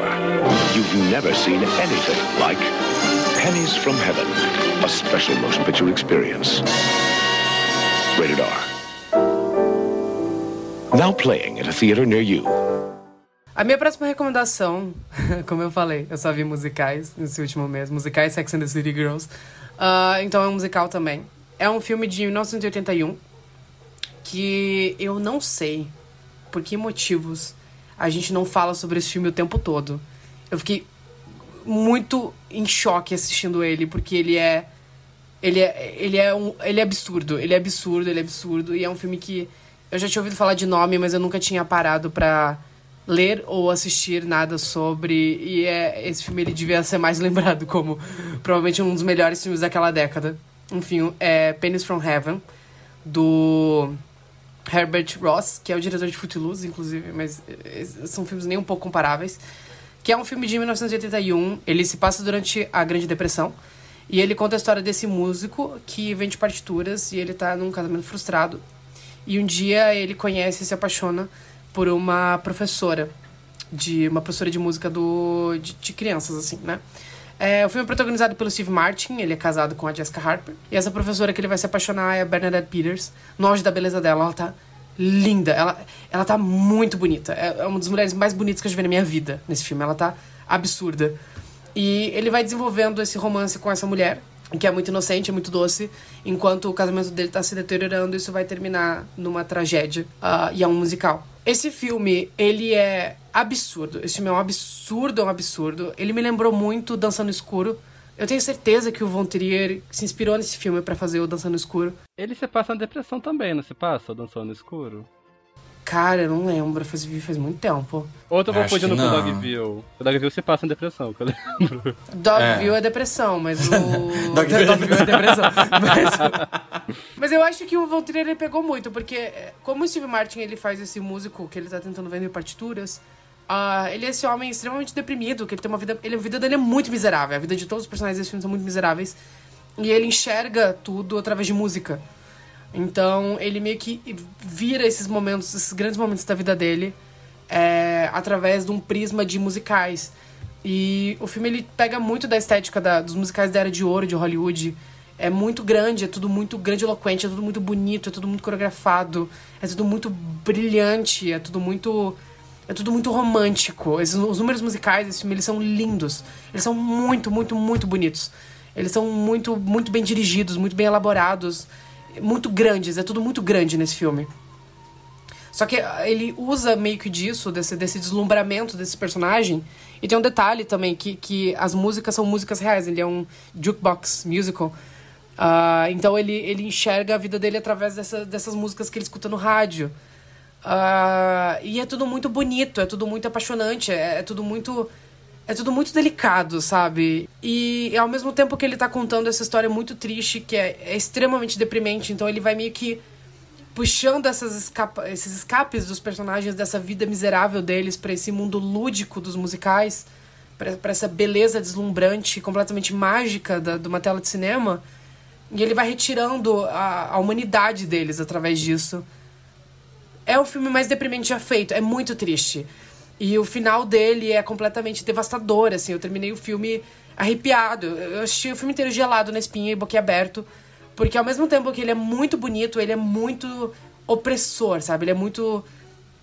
Ele te oprime muito assistindo ele. Ele é muito. Ele é muito devastador e ele é muito claustrofóbico também. Mesmo que ele tenha esses números, esses momentos de beleza absurda. Eu fiquei muito impressionado, eu fiquei muito boquiaberto com esse filme. Assistam. É, ele tá meio que perdido na, na história do cinema e ele precisa ser muito resgatado porque ele é um filme lindo. Lindo, lindo, lindo. Assistam Pennies from Heaven. E. E nossa, João. Debanando com os perigos de fumar na cama ainda por cima. Eu tô, eu tô, eu tô derretendo, tô pingando aqui. Minhas Não, costas tá descendo. Olha só, só. foi crescendo ao longo do episódio isso aqui. Teve. Enfim. Teve alguma coisa recente relacionada a esse filme? Porque eu vi outras pessoas logando ele na mesma época que você. Tipo, alguma coisa pra ter uma descoberta dele. Cara, eu. Um dia eu tava. tipo, Eu tinha visto Dix the Musical. E eu literalmente joguei no Google Weird Musical Movies. e eu as vi vários. Eu vi vários, assim. E o Pennies from Heaven tava lá. Eu vi o Zero Patient, assim. Sabe? Ok, mano. Eu fui pegando vários. Eu fui Uma pegando vários. coincidência estranha, então. There are things you need to know about where you are, about the way things are now. Ok, minha próxima recomendação, minha última recomendação daqui do, do programa, é uma recomendação que ela tá dois anos atrasada. Porque eu pretendia recomendar essa série quando eu comecei a assistir ela. Só que daí eu falei com o Luiz e daí, tipo, a gente ficou, não, quando terminar a primeira temporada eu recomendo. E a priori essa série eu tinha procurado, tinha pesquisado, ela tinha contrato para ser distribuída internacionalmente pela Netflix. Então eu fiquei, ah, quando entrar na Netflix a gente recomenda. Só que essa série nunca entrou na Netflix e acabou que dois anos depois ela foi lançada no Brasil pela Globoplay. E daí eu tinha deixado episódios acumularem, e daí veio a segunda temporada, e eu fiquei, quer saber, eu vou começar do zero de novo e eu vou assistir tudo que saiu até agora. E é uma série que eu quero muito recomendar porque ultimamente. Ultimamente, gente, eu tô muito difícil pra assistir série. Assistir série semanalmente, que é isso, sabe? Tipo, o que é, o que, é que tá. Não, sabe? Eu não tenho mais. E, e principalmente quando tem que baixar a série. Eu tô virando aquelas pessoas de tipo, tem na Netflix? Eu não uso mais Netflix, mas tipo, tem algum streaming? Porque assistir série tá sendo um processo muito grande, sabe? Eu quero conforto. Eu quero que os episódios passem sozinhos um atrás do outro. Eu não quero ter que mudar, sabe? Eu não quero ter que procurar a legenda. Eu tô ficando velha. Eu falei, João Neto, 2024, ano, O da, ano da lobotomia, sabe? É... Ah, eu já passei por esse processo 13 anos atrás, por isso eu não assisto série. à frente do nosso tempo. É... e daí, essa série, ela, eu acabei voltando pra assistir ela num momento assim muito propício. Eu tava. Agora no final do ano eu vim passar as férias no- na casa da minha mãe, e daí a televisão tava na sala e eu tava com muito tempo livre. Eu fiquei, quer saber, eu vou assistir. É, então fica essa recomendação pra quem tá procurando uma série de terror muito gostosa, muito Steph- Stephen Kingiana, sabe? Muito intrigante, ganchos legais, bem atmosférica, que é a série From. Aqui no Brasil ela foi lançada com o título Origem, que é, realmente é muito difícil traduzir a palavra From. Eu acho que a galera do, do stream original tava quebrando a cabeça sobre como ia usar o CEO pra divulgar essa série, sabe? Tipo, quando você pesquisa From no Google, como é que você vai achar essa série? É muito difícil esse nome. É muito aleatório. End, sabe? Tipo o novo filme do, do Yorgos. Eu ia falar isso, eles mudaram o título do, do novo do Yorgos. Pois é, que era end. Tipo, como é que iam pesquisar end e ia aparecer o filme? É uma palavra muito X. Enfim, essa série, ela tem um espírito muito Stephen King. Eu descreveria ela como talvez uma mistura de Under the Dome, só que bom. De Under the Dome com Salem's Lot. Aqui no Brasil, é a Hora do Vampiro, né? A Hora do Vampiro, Salem, enfim. Ah, então ela vai ser essa série de terror meio cósmica até, envolvendo essa família. Eles estão viajando de carro, de, de van, aquelas vans enormes, sabe? Motorhomes. Estão viajando, eles estão passando meio que uma crise familiar, etc. No meio da estrada. Eles acabam passando por essa cidadezinha muito pitoresca, muito pequena, muito decadente. Eles observam que tá rolando um funeral, um, um enterro. O carro deles quebram. E daí eles percebem que eles ficaram presos dentro dessa cidade, porque essa cidade é meio que uma prisão cósmica. É, é aquela coisa que se você tentar sair por um lado, você vai voltar pelo outro. E ele vai entender que eles vão entender que todo mundo nessa cidade também, algum dia, eles passaram por essa estrada e eles ficaram presos nessa cidade. Eles tiveram que lidar com esse fato. Porque para além disso, de ficar preso dentro desse buraco cósmico, existem criaturas que saem à noite e se você não estiver protegido a, a partir de certos protocolos, você vai ser devorado por essas criaturas. Essas criaturas, elas se passam por pessoas. Elas assumem a forma, a visão de uma pessoa e ela vai tentar atrair você para depois devorar você. Ah, então a série ela tem muito esse clima de vários personagens dentro de uma, situa- uma situação meio X, como que esse contexto vai despertar o melhor e o pior desses personagens. Tem esse, essa, vai costurar essas certas relações de uma maneira que lembra muito a escrita do Stephen King nesses livros que eu citei, e em outros também que ele faz algo similar. Uh, mas tem muito esse clima delicioso de você estar assistindo uma coisa antes de dormir, sabe? É muito intrigante, intrigante, o mistério é bom. A final dessa segunda temporada deixou um gancho muito delicioso. É uma pena porque é uma série que, tipo, ela lá fora, ela já era, tava, ela já estava sendo lançada por um streaming muito X, que era a Epix. E daí a Epix mudou o nome, agora é o stream da MGM. E daí aqui no Brasil tá na Globoplay. Então se vocês têm Globoplay para assistir o BBB, aproveitem, que essa série é muito deliciosa. Se vocês estão querendo algumas, assistir alguma coisa antes de dormir, uma sériezinha de terror gostosa, se vocês gostam, fica a minha recomendação, a série From ou Origem. Hi, what's your name? Priscilla Boyer. You like Elvis Presley? Of course. Who doesn't? What are the kids listening to these days? Bobby Darin, Fabian, and you. Bom, a próxima recomendação, a gente para encerrar aqui o programinha, a gente vai falar de outro lançamento que teve recentemente, que é o Girl Movie Aesthetic. Aesthetic. Ai, eu fiz muitos prints, eu fiz muitos prints pro meu Tumblr. Wow, she's literally me do ano passado. e foi um filme novo da Sofia Coppola, o Priscila, que conta a história da Priscila Presley, né? Um ano depois do filme do Baz Luhrmann. A gente teve o outro lado. Uh, e basicamente é, conta a história da Priscila, do momento que ela conhece o Elvis até o divórcio deles. O filme vai meio contar esse breve período. Eu acho que tudo que a gente poderia dizer, ou contar, ou falar sobre esse filme, você já leu, melhor de forma mais eloquente por outra pessoa. Mas eu, eu, eu gostei muito desse filme, eu gosto muito da Sofia Coppola. É uma das minhas diretoras favoritas. Eu acho que ela é uma diretora que ela fala sobre é, solidão, solidão feminina, especificamente, que acaba relacionando muito com, com a gente. Uh, de uma maneira muito, muito bonita e muito complexa e muito delicada nos filmes dela. É, e falar sobre amadurecimento e falar sobre toda essa, essa dificuldade de ser uma menina, uma menina adolescente, num mundo, num mundo em colapso, né? Que todos os filmes dela meio que são sobre isso, né? A dificuldade de ser uma, uma jovem garotinha num mundo que tá colapsando por algum motivo, seja por causa da Revolução Francesa, ou seja, o seu pai é uma estrela de cinema. O Virgem Suicidas tem uma coisa que não é tão comentada, mas passa um pouco em branco, mas ele é muito sobre é, aquele momento de. Não lembro se é Detroit. Acho que é que a cidade está meio que indo à. Uh, o Lost in Translation, que é o meu favorito dela, particularmente, tem muito essa coisa da, da, da solidão perante um mundo globalizado, né? Tipo, eu acho muito. Não é aleatório que o filme se passa em Tóquio, sabe? Tipo, é essa selva urbana enorme, super tecnológica e tantas pessoas, e ainda assim ela se sente completamente isolada e, e sozinha ali. É, é o meu favorito dela, o Lost in Translation. É, é, eu gosto tipo, dessa. Até essa coisa que todo mundo. Nossa, feliz 2013, todo mundo voltou a falar, ah, Sofia Coppola faz filme de gente branca. Ao contrário do pai dela, né? O famoso diretor da, de diversidade do Francis Coppola. É, mas, tipo, o que eu acho interessante no cinema dela é justamente essa coisa da gaiola de ouro, né? Do, dos filmes dela.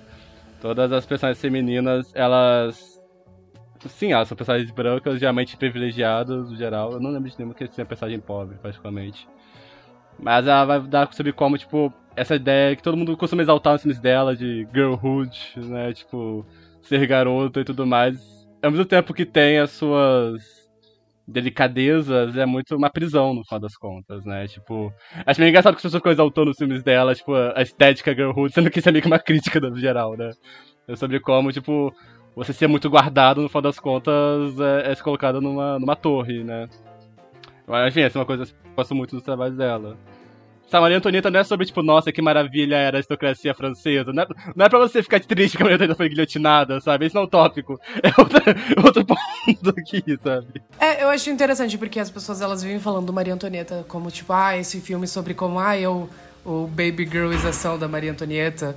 Só que, tipo, o filme literalmente é sobre como ela era uma alienada, que estava completamente aquém da, das obrigações dela enquanto rainha, e isso resultou no que resultou, sabe? Uh, ele não necessariamente exume ela de culpa, mas ele também não culpa ela. Eu acho que culpa é uma palavra muito. Não é uma palavra que faz parte da filmografia da, da Coppola. Não, os filmes dela, eles não são muito sobre atribuição de culpa. Eles são muito sobre sobre esses momentos e tudo isso que a gente está falando. Eu acho que isso tudo conversa muito para Priscila. Ela é a diretora perfeita para falar sobre isso. Uh, principalmente porque ele é um filme que ele vai falar muito sobre a solidão da Priscila. Eu acho que, inclusive, ele enfraquece um pouco pro final, quando ele sai da, da casa, quando ele sai de Graceland e eles vão para Las Vegas e tal. Eu acho que o filme perde um pouco a força. Eu acho que. Eu gosto do final ser um pouco anticlimático. Eu acho que é muito anticlimático o final exatamente por causa disso, porque ela, ela poderia. É, fazer um espetáculo através do que acontece no final do filme, na última cena do filme. Mas ela escolhe pro lado oposto, ela, ela escolhe ser anticlimática, porque a vida é um pouco anticlimática. Eu acho que os filmes dela tem um pouco disso, me lembrou muito o final de, de Maria Antonieta, porque tá lá a revolução acontecendo, gente invadindo o palácio, e ela corta para algo muito sereno no final que é exatamente o oposto do, do, que a gente sabe o que vai acontecer com a história, a gente sabe o que vai acontecer com a cabeça dessa mulher. É, e ela escolhe não mostrar isso. Eu acho que ela vai pro lado oposto e, e, dá um sabor diferente, dá um pesar diferente. Eu acho que os filmes dela. Todos os filmes dela têm finais muito anticlimáticos, eu acho que é exatamente por causa disso. Ela sempre preza por um cotidiano. É, e o cotidiano às vezes é muito mais devastador do que um espetáculo. Eu gosto muito disso no, no Elvis. Eu acho que o filme fica um pouco apressado no final. Eu sei que eles cortaram muito das filmagens, assim, eu acho que esse final sofreu um pouco disso. Acho que eles diminuíram uma semana das filmagens do, do filme por causa do, por questões de orçamento. Eu acho que falta algumas coisas ali, mais nessa, nessa, nos últimos 30, 20 minutos de filme. Mas ainda assim, eu acho que toda a primeira porção, a porção inicial, quando ela finalmente vai ficar com Elvis, é muito boa, é muito triste. É um filme que tem pouquíssimos diálogos, pouquíssimas falas. Mas eu gosto como ela trabalha muito a imagética e, e, e o que está acontecendo na vida dessa menina e como todo aquele ambiente é extremamente opressor e solitário. É um filme muito triste, é um filme muito solitário, é um filme que, te, que me, me toca muito por causa disso. Assim, é um filme que eu fui assistindo, parece que você vai sufocando junto com a personagem. E essa menina que faz a, a Priscila é Kylie, como é, é o nome dela? Kylie, Kylie Spenny. Ela é muito boa e eu tava até falando com... Tava lembrando que o Yuri tava falando que a cara dela é muito comum ele fala, tipo, ah, ela troca de cara umas cinco vezes no filme. Isso é, tipo, uma das maiores graças do filme para mim. Ela troca de cara. Cada cena do filme ela tá com um rosto completamente diferente, porque ela não é ela, né? Ela é um produto. Ela é uma boneca. Uh, e, eu, ele tava falando, tipo, ela, ela é um rosto completamente perdível, assim, tipo, ela, ela é tão comum que às vezes ela some no meio de outras pessoas em cena. E eu gosto muito disso no filme, como ele vai trabalhando a, a Priscila como essa falta de identidade. Ela é essa pessoa que ela meio que. Ela vira boneca do Elvis e, e o filme ser muito sobre é, como tiraram tudo dela, assim. Ela não tem nada, ela vive completamente isolada, ela vive por outra pessoa, mas ela não tem. Ela vai meio que ao longo do filme encontrando o resto de voz e de humanidade nela. Eu acho que o final é muito simbólico por causa disso. Enfim, eu gostei muito desse filme. Ele. Eu, eu acho que eu tava pronto para gostar desse filme, porque eu gosto de tudo que a Coppola faz. Eu nunca desgostei. Não tem nenhum filme dela que eu desgosto. Eu acho que todos eles são. Todos são cinco estrelas. Todos os filmes dela. Eu acho que esse filme ele, ele coroa muito bem a coleção, ele faz muito sentido ele estar tá aqui agora nesse momento. Eu gosto muito como ela filma boa porção do filme, principalmente quando a Priscila tá em Graceland.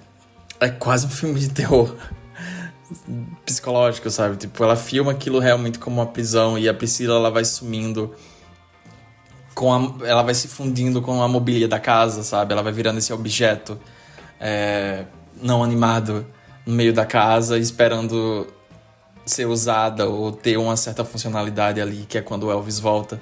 Então tem longas cenas dela apenas em silêncio, no meio da sala, perto do piano, e ela tá parada, ela parece realmente uma, uma parte da mobília. É, eu gosto muito disso, porque se equipara. Tem uma certa porção do filme que se equipara até a maneira que ela filma aquela mansão colonial do Estranho que Nós Amamos é, é, quase a mesma, é quase o mesmo princípio ali, sabe? Tipo, aquilo vira uma prisão. Você vê muito ela através das janelas e dentro desses espaços. É, é um filme que, a priori, para ser um pouco sincero, eu tava. Eu tava sentindo uma certa distância. Eu gosto muito do, do jeito da, da Sofia de, de filmar, mas eu tava meio curioso para ver como seria isso em relação a esse filme, visto que é uma, meio que uma biopic, né? Tipo, meio que umas, uma biografia, uma cinebiografia, é, eu estava sentindo uma certa distância daquilo, porque tinha um, um, certo tom de artificialidade, mas eu acho que no final das contas ele, ele, ele consegue conversar bem com a história e com a abordagem que ela tá tratando dessa personagem, que fica muito mais evidente em comparação com o filme do Elvis do ano passado. Eu acho que ela tem um olhar ainda muito mais inquisidor em relação da relação da Priscila com Elvis, sem ser necessariamente muito manualzinho, sabe? Ela não tá tentando desenhar ali que aquilo era uma relação imprópria. Mas fica muito evidente. Eu acho que o casting é perfeito do, do Jacob Elord sendo esse monstro de dois metros de altura e aquele sendo pequeníssima. É. Pequenérrima? Qual é o diminutivo de pequena? Enfim, pitica. Ela sendo pitica, tipo, tem essa. essa essa grava. Petit. Petit, tá bom. Petit, tá bom. Tem esse grau, esse grau muito visual de distância entre eles e a caracterização da, da Kaylee ao longo do filme é muito boa em relação a isso. Ela realmente parece uma criança no começo do filme. É meio assustador isso. Mas eu acho que uma das coisas que eu mais gostei na abordagem desse filme é como ela não renega os desejos da Priscila. Por mais que ela seja uma relação imprópria, por mais que seja num ponto da vida dela que ela não tenha maturidade para lidar com aquilo. É, a, ela vai pegar essa figura que era, virou muito pública e ela vai dar um universo muito próprio, muito íntimo para ela e os desejos dela não são. É, eu acho que ela não, não, não pinta, sabe, de um, uma massa branca por cima. Eu acho que ela coloca muito em evidência disso. Porque antes mesmo da, da Priscila lá alcançar uma, uma idade mais adulta, lá para segunda porção do filme, eu gosto como ela respeita muito ainda o que ela sente pelo Elvis, é, seja isso de uma forma platônica, seja isso de uma forma mais como literalmente uma garota que tá começando a se envolver com esse astro do rock, sabe? Esse, esse, esse garanhão, assim, que todo mundo quer. Tem uma cena que eu lembro. Eu, eu não lembro que, onde foi que eu li isso. Eu não lembro se foi no Twitter, não lembro se foi no Letterboxd, mas eu li uma pessoa falando sobre a cena da abertura que é a cena que a Priscila ela tá na lanchonete lá na, na, na da estação militar que ela morava. Ela tá na lanchonete de costas e vem o cara mais velho falar com ela. E ela vira desconfiada porque ela acha que ele vai dar em cima dela. Só que daí ele né, meio que desarma isso porque ele vai falar sobre o Elvis. Só que ela parece quase desapontada que ele não tava querendo dar em cima dela, sabe? Existe uma certa, um, um certo contraponto nisso, sabe? Tipo, da posição dela como essa garota jovem que pode ou não atrair olhares é, não muito. Como é que se diz? É, apropriados. Que pode atrair olhares não apropriados desses caras mais velhos, mas ao mesmo tempo existe um desejo dela de ser vista e de ser desejada. E eu acho isso muito interessante, eu acho que desenha bastante um aspecto que eu gosto muito dentro desse filme. E eu também, eu, eu, eu, eu fiquei um pouco de garganta presa quando começa a tocar We Always Love You, da versão da Dolly Parton no final, que eu achei um, uma needle drop muito boa. Muito boa, muito boa. E é um shade. E é um shade, é um shade. shade perfeito. É muito bom. É um shade, porque o Elvis queria regravar essa música e a Dolly Parton não deu permissão. Slay, sabe? é muito bom, muito bom. Gostei. Ai, é ótimo. Eu queria muito o livro do Sofia É tão caro. É, é 3 mil reais. Pelo amor de Deus, que sabe? É isso? Nossa, o que é isso? Bom, pessoal, e esse foi o primeiro Esqueletos no Armário do ano. Espero que vocês tenham gostado. É nosso matinezinho. Enfim, você pode encontrar a gente em qualquer rede social, arroba esqueletosgays. Você pode também conferir o nosso site, esqueletosnoarmário.com. Se você gostar do nosso trabalho e quiser sempre apoiar a gente, fiquem de olho. Porque agora a gente já tá com um especial que não vai ser lançado no Spotify por enquanto. Talvez nunca, não sei. Sobre Meninas Malvadas, o musical de Meninas Malvadas. Você quer saber o que a gente achou de Meninas Malvadas? Vá lá no Apoia-se de Esqueletos. A partir de 10 reais você já pode ouvir o episódio para apoiadores de Meninas Malvadas. E a gente já tá com uma programação especial para começar a lançar mais episódios exclusivos para Apoia-se. Por quê? Uh, agora em 2024 a gente vai ter que fazer algumas mudanças no programa, principalmente para é, encaixar a- as gravações dentro do nosso tempo. Ah, estamos todos empregados pela primeira vez em 2024. Nossa, shade. Eu entendi, tá? Pela primeira vez, todos de carteira assinada. Então o tempo tá escasso e tá difícil. Ah, a partir de março, a gente vai lançar sempre um matinê maior, um matinê robusto, aquele matinê de três horas gostoso, cheio de lançamento, que vocês sempre amam.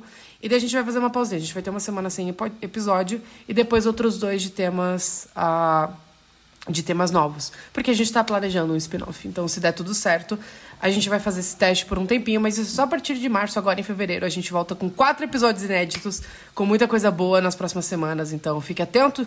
Esse é Esqueleto no Armário de volta pra você. É, se você quiser me seguir, você pode me seguir no Instagram com arroba machadolue.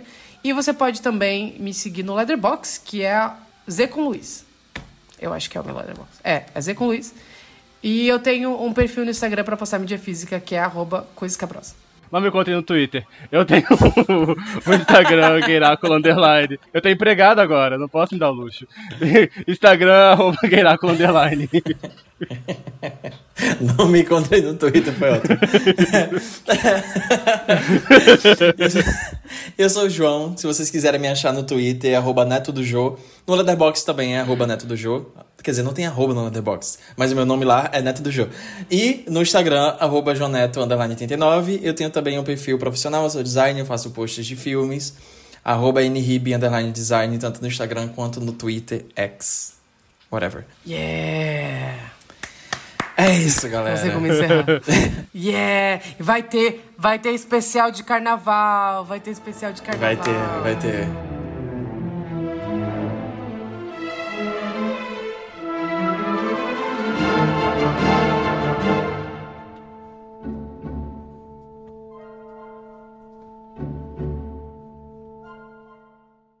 2024. Cara, a gente não fez agradecimento no final do no último episódio do ano passado, eu percebi isso. A gente não agradeceu pelo ano.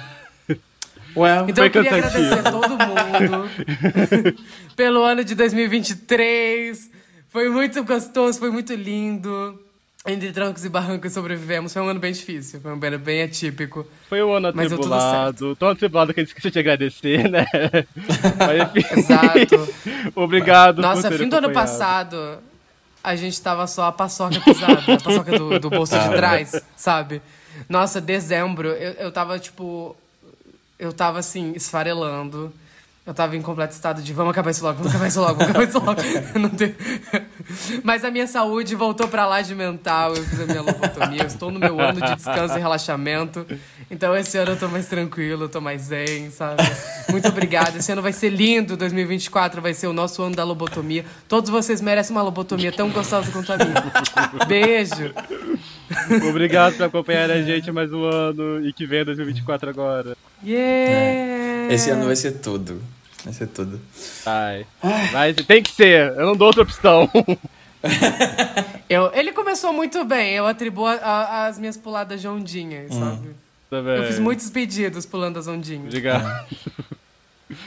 Pois é, eu arranjei um. O meu pulo de ondinha pro Álvaro foi, Álvaro, você vai arrumar um emprego. Eu disse, sei lá, uma semana, entrevista de emprego. Deus é pai. Deus é bom. Iemanjá, um beijo pro Iemanjá.